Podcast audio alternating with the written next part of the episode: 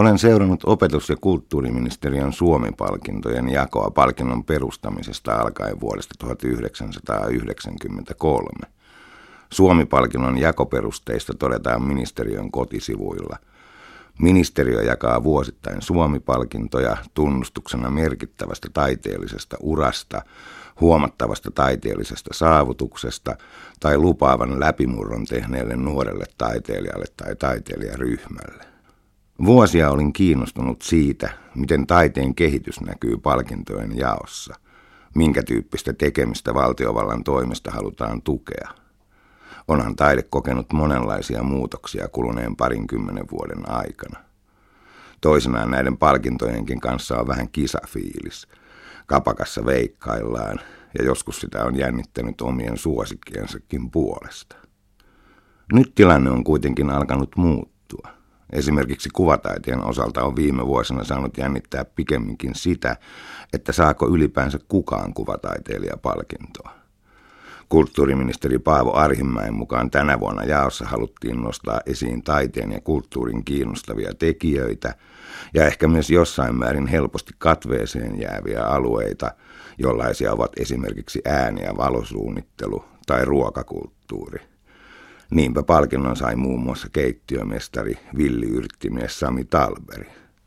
Toisin kuin ruokakulttuuri, todellisuudessa juuri ammattimainen kuvataide tuntuu jäävän hiljalleen katveeseen.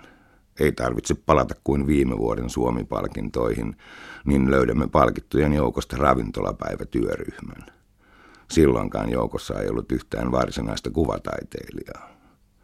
Sarjakuvataiteilijoitakin, tuon jo erittäin pitkään vain kliseisesti katveessa olleen alan tekijöitä, on riittänyt runsaasti. 2010-luvulla esimerkiksi kolme sarjakuvataiteilijaa on saanut Suomi-palkinnon. Ja vieläkin jotkut tahot kehtaavat mantranomaisesti toistella, että sarjakuva on aliarvostettua. Tätä on itse asiassa tehty jo 1970-luvulta alkaen yhtäjaksoisesti – Muistan nimittäin sen, kun olin samassa työpaikassa sarjakuvagurumme Heikki Kaukorannan kanssa. Hän sen minulle jo opetti, ja sen jälkeen olen kuullut sitä 40 vuotta. Sama koskee ruokakulttuuria. Mikä muu ala on viime vuosina ollut yhtä seksikästä? Televisio on täynnä ruokaohjelmia, netti täynnä ruokablogeja ja jopa kauppalehden kolmossivulla on hiljalleen alkanut olla enemmän juttuja luomuruuasta tai kylmäsavuhaven märistä kuin kuvataiteesta. Ammattikuvataiteilijoiden määrä on koko 2000-luvun ajan lisääntynyt tasaisesti, mutta samalla koko ala on liukumassa syvemmälle ja syvemmälle sinne ihan oikealle katvealueelle. Kuvataiteesta ollaan kiinnostuneita yleensä vain silloin, kun syntyy joku kohu – kuten esimerkiksi Jani Leinosen ja McDonaldsin ottaessa yhteen. Mutta kaikki kehitys ei Suomessa ole yhdenmukaista. Onneksi on olemassa poikkeuksiakin, kuten tuo kummallinen kaupunki nimeltä Espoo. Espoossakin halutaan tukea kulttuurin katvealueita, mutta siellä asia tulkitaan vieläkin rohkeammin. Näin kulttuurijohtaja Jori Dolivo esitteli kulttuuripalkinnon jakoa kulttuurilautakunnan kokouksessa viime lokakuussa – Kulttuuripalkinnon saajalta on edellytetty merkittävää taiteellisen työn julkistamista menneen vuoden aikana tai merkittävää pitkäaikaista panosta Espoon taideelämän hyväksi.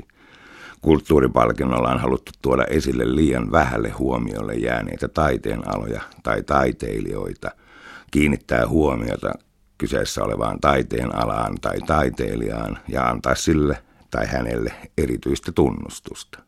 Espoon kulttuuripalkinto on sitäkin jaettu perinteisesti ammattitaiteilijoille, ja lista vuodesta 1982 on itse asiassa aika komea.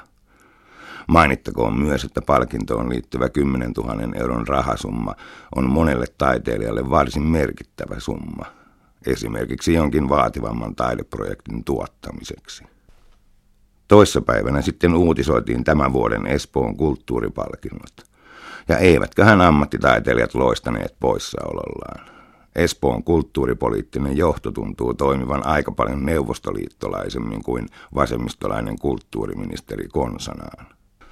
Palkintoja annettiin kaksi. Kymppitonnin sai kouraansa kaksi hyväpalkkaista virkamiestä, jotka ovat jäämässä eläkkeelle. Ja toinenhan oli yllättäen itse Jori Dolivo, joka on toiminut vuodesta 2001 Espoon kulttuurijohtajana. Toinen radikaali valinta oli Markku Valkonen, joka on johtanut Espoon taidemuseota Emmaa vuodesta 2002. Tällainen eläkepäivien kultainen kädenpuristus on aika kaukana liian vähälle huomiolle jääneestä taiteen alasta. Se on itse asiassa aika vastenmielistä. Väliin tuntuu siltä, että ammattitaiteilijoita lyödään rivakasti molemmille poskille, sekä oikealta että vasemmalta.